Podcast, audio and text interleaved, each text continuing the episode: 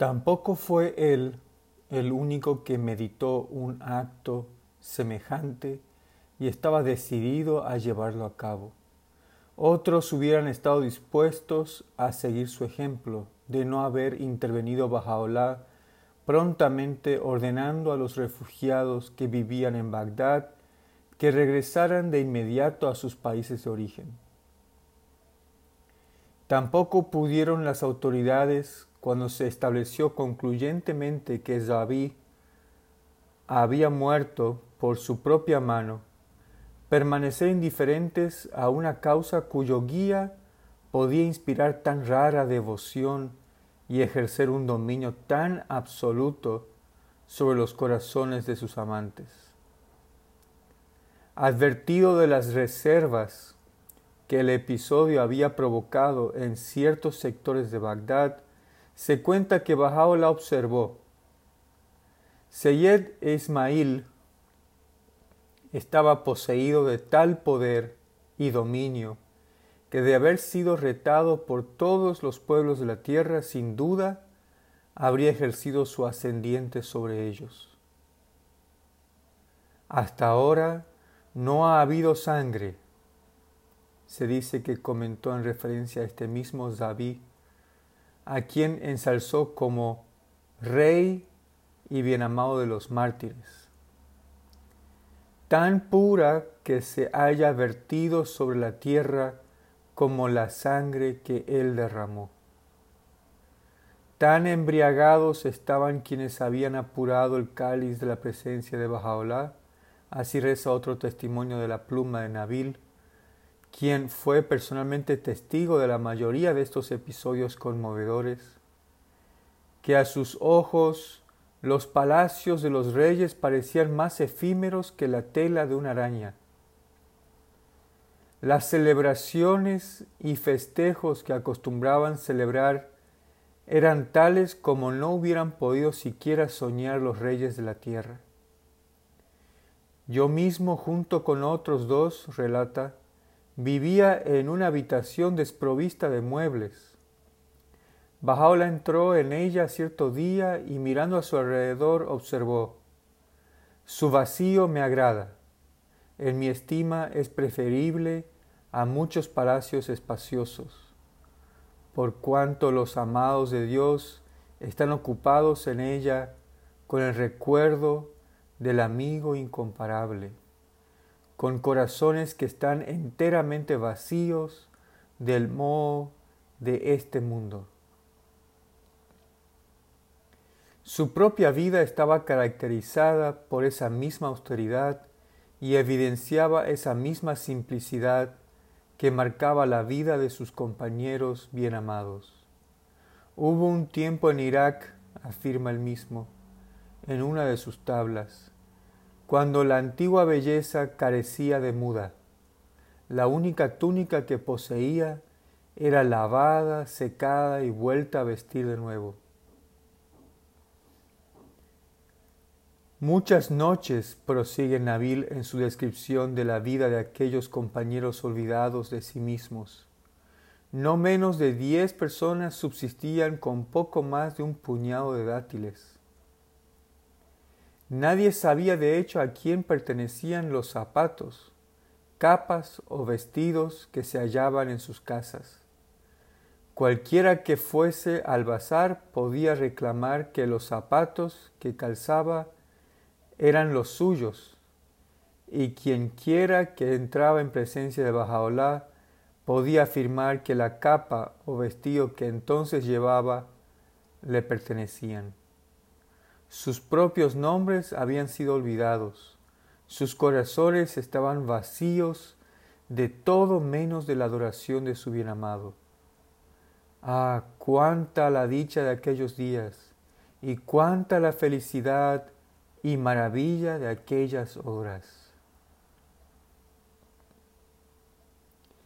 La enorme expansión del volumen e influjo de los escritos de Bajaola compuestos a su regreso de Soleimanié constituye otro rasgo distintivo del periodo considerado.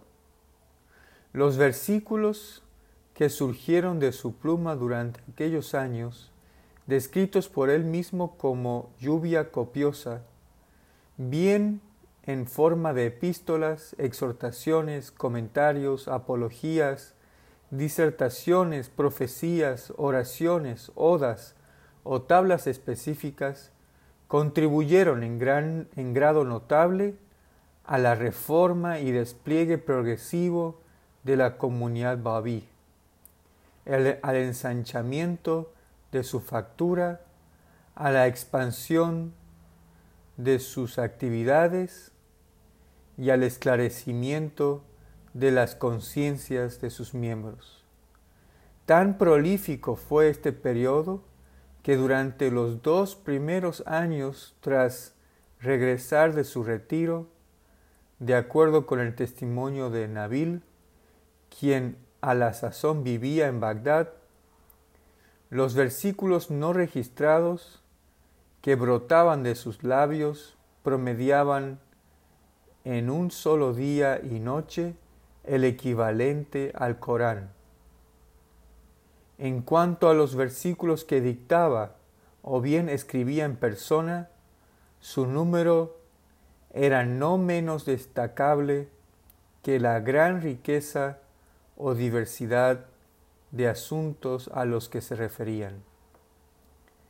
En efecto, una vasta proporción de estos escritos hay, se han perdido sin remisión para la posteridad. Autoridad no menor que la del propio Mirza Rajan, el amanuense de Bajaola, afirma, según cuenta Nabil, que por orden expresa de Bajaola, cientos de miles de versículos, la mayoría escritos de su propio puño y letra fueron borrados y arrojados al río. Al verme remiso a ejecutar sus órdenes, relataba Mirza Ghayan a Nabil, Bajaola me tranquilizó diciéndome, Nadie se halla en esta época digno de escuchar estas melodías. No una ni dos, sino innumerables veces recibí órdenes de repetir este acto. Un tal Muhammad Karim, oriundo de Shiraz, quien había sido testigo de la rapidez y forma en que el Bab consignaba los versículos con que era inspirado, ha dejado el siguiente testimonio para la posteridad tras alcanzar durante aquellos días la presencia de Bajaolah y contemplar con sus propios ojos lo que él mismo había considerado que era la sola prueba de la misión del prometido. Soy testigo de que los versículos revelados por Bajaolah eran superiores por la rapidez con que se escribían como por la facilidad con que fluían, su lucidez, profundidad y dulzura a aquellos que yo mismo vi brotar de la pluma del Bab en su presencia. De no poseer Bajaola otro título de grandeza, este sería suficiente a los ojos del mundo y sus gentes, el haber producido versículos tales como los que fluyeron ese día de su pluma.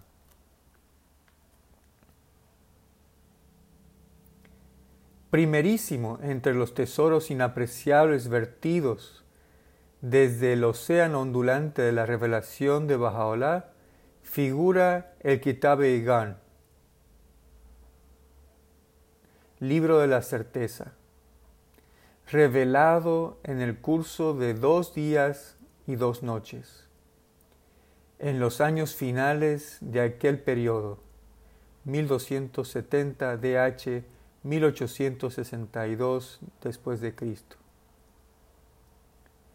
Fue escrito en cumplimiento de la profecía del Bab, quien había afirmado expresamente que el prometido completaría el texto inacabado del Bayán persa, y en respuesta a las preguntas dirigidas a Bahá'u'lláh por el tío materno del Bab, todavía no convertido, Haji Mirza Sayyed Muhammad, quien se encontraba de visita, acompañado de su hermano Haji Mirza Hassan Ali, camino a Karbala.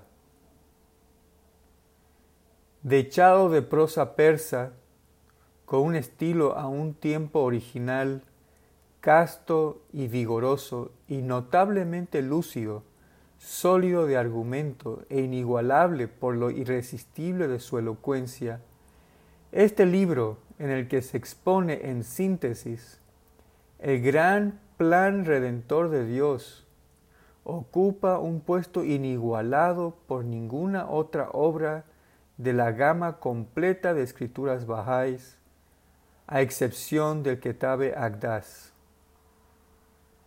el libro más sagrado de Bahá'u'lláh, revelado en vísperas de la declaración de su misión, escanció ante la humanidad el vino escogido sellado, cuyo sello era de almizcle y rompió los sellos del libro al que se refiere Daniel, y desentrañó el significado de los mundos destinados a permanecer cerrados hasta el tiempo del fin.